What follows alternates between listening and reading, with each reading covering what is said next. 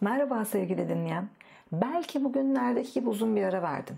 Belki biriken izinlerini kullandın uzun uzun. Belki de uzun bir işsizlik dönemi sonrası zar zor bulduğun bir işe dönmek üzeresin ama içinde seni tam tersi yöne çekmeye çalışan bir dev var.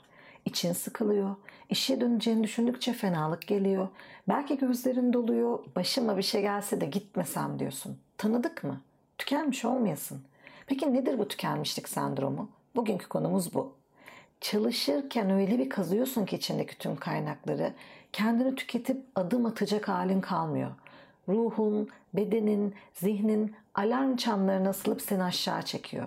İşe gitmek artık en büyük kabusun. Tek bir adımlık enerjin yok. Üstelik asla tembel biri de olmadın. Ama ne yapsan şarj edemiyorsun kendini. Sanki durmuş içindeki tüm akış. Neden böyle oluyor? İşinden dolayı parça parça erozyona uğruyorsa hayat enerjin İlk bakman gereken şey cidden o işe uygun olup olmadığın. Ya iş kapasitenin üzerinde yoğun ve üst düzeyse ya da sen o işe uygun değilsen. Hayaller aleminde yaşamıyoruz. Pek çok insan gibi mutlaka çalışman gerekiyordur. Ama bir insan en fazla ne kadar olumsuzluğu kaldırabilir? İşini sevmiyorsan en azından yapabiliyor olman gerekir değil mi? Hem yapamadığın hem de sürekli başarısız hissedip tatmin olmadığın bir işte büyük bir hızla tükenirsin. O yüzden eğer iş değişikliğine gitme lüksün yoksa, evet çünkü iş değiştirebilmek büyük bir lüks bunu hepimiz biliyoruz. En azından birini tutturmaya çalışarak başlayabilirsin. Sevdiğim işi yapamadım, yaptığımı sevdim diye bir laf var ya hani. Biraz ileri götürüp yapabildiğime tutundum diye, diyelim diyorum ben de. İkincisi yaşam düzenine bir göz at. Çalışma şeklin ve seni tüketen hali yaşam şeklinden kaynaklanıyor olmasın. Yani sürdürmeye çalıştığın yaşam standardı belki de kazanarak karşılayabileceğinden çok yukarıda ve sen sürekli aradaki mesafeyi kapatmak için koşup nefessiz kalıyorsun. Kim bilir? İşini seven mükemmeliyetçilerdensin. İşini başarabilmekle ilgili de sıkıntın yok. Ama kendini tüketircesine çalışıyorsun. Neden? Hadi biraz geriye gidelim. Bir süredir durma neden olan şey her neyse ondan önce nasıl çalıştığını düşün. Sabah kalkıp işe gidiyorsun. Kazancın ne olduğunun önemi yok. Az, az kazanıyorsan kıt kanaat geçinmek için, yeterli ya da çok kazanıyorsan binlerce şeyi ihtiyaç adına tüketmek için çabalıyorsun. Bazen o kapalı odalarda, ofislerde bir kafesin içinde bitmek bilmeyen bir koşu bandında koşturuyor gibi hissediyorsun değil mi? Bitmek bilmeyen bir döngü. Daha çok tüketebilmek için bolca çalış. Çalıştıkça tüket. Tükettikçe hırs yap. Hırs yaptıkça daha da çalış. Sistem bunu dayatıyor bunun parçası olmak için parçalanırken o parçaları toplayana dek hareket edememen normal değil mi? Tükenme nasıl mı olur? Sen sorgusuz sualsiz çalışıp bir sonraki tüketim noktası için birikim yaparken birden aşırı bir yorgunluk hissetmeye başladığını fark edersin. Neredeyse hiç enerjin yok gibi. Hassas, üzgün, kırılgansın, çaresiz, umutsuz hissedersin, tatminsiz, özgüvensiz, ümitsizsindir. Nefes problemi yaşarsın, uyku problemi yaşarsın, fiziksel ağrılar duymaya başlarsın. Kalbin çarpar, ellerin terler. İşten uzaklaşıp iş performansının azaldığını görürsün. Yani güzel insan fiziksel, psikolojik, davranışsal, son olarak da mesleki olarak çökersin. Tam bir çökkünlük halidir ama depresyonla aynı şey değil. Depresyondan farkı yaptığın iş nedeniyle birike birike gelen semptomların seni o hale sokması. İşe gitmek istememe, üretememe, çalışacak gücü bulamama, bunun getirdiği fiziksel şikayetlerin olur, ağlama, kaygı, öfke nöbetlerin olur, yorgunluk, halsizlik, uyku problemleri bunların hepsi iş nedeniyle birikir. Ayrıca depresyonda duyguların bizzat kendine yöneliktir. Kendinle didişirsin. Ama tükenmişlik sendromunda işine ve dışarıya yönelik büyük bir öfken vardır. Ama bunu gösterecek bile takatin yoktur. Yani tükenmişlik sendromu denen göktaşı kötü enerjisini işinden topladığı enerjiyle alır maalesef. Bir de sana ve işaret faktörler tükenmişlik sendromundan muzdarip olma neden olabilir. Mükemmelliyetçi, ayrıntıcı, takıntılı ve köşeli biriysen, herkesi memnun etmeye çalışan fedakarlık dolu bir yapın varsa, aşırı sorumluluk duygusuna sahipsen, kendin ve çevrenden beklentin yüksekse ve hayır diyemiyorsan sendroma zemin hazırlayan bir yapın var demektir.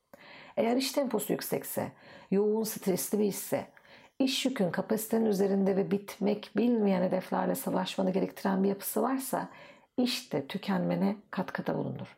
Şu an ben bunları anlatırken sana abartı gibi geliyor değil mi? Haklısın. Hem de çok haklısın.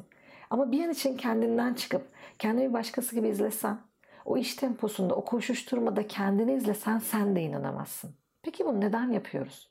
Bence en önemlisi pazarlanan tüketim kültürü. Tam da 10. köylük bir terapi konusu değil mi? İhtiyaçların içten değil dışarıdan gelmesi. Bu aralar Zülfü Livaneli'nin Serenat kitabı elimdeydi. Kendisine güzel bir fincan Türk kahvesi ve güllü rokum ikram edilen kadın bunun gibi yerel bir güzellik dururken insanların bu güzel adetleri bırakıp neden hazır kahveye sığındığını düşünüyordu. Hem de tadı yabancı kahve. Dünyanın değişik yerlerinde yerel ölmeli. Herkes aynı yiyecek, giyecek, içecekleri almalı ki herkes aynı hayat tarzını yaşasın.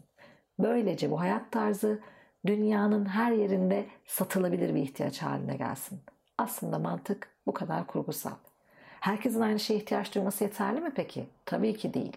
Bir de hızlı tüketmelisin ki yenilerine yer açılsın.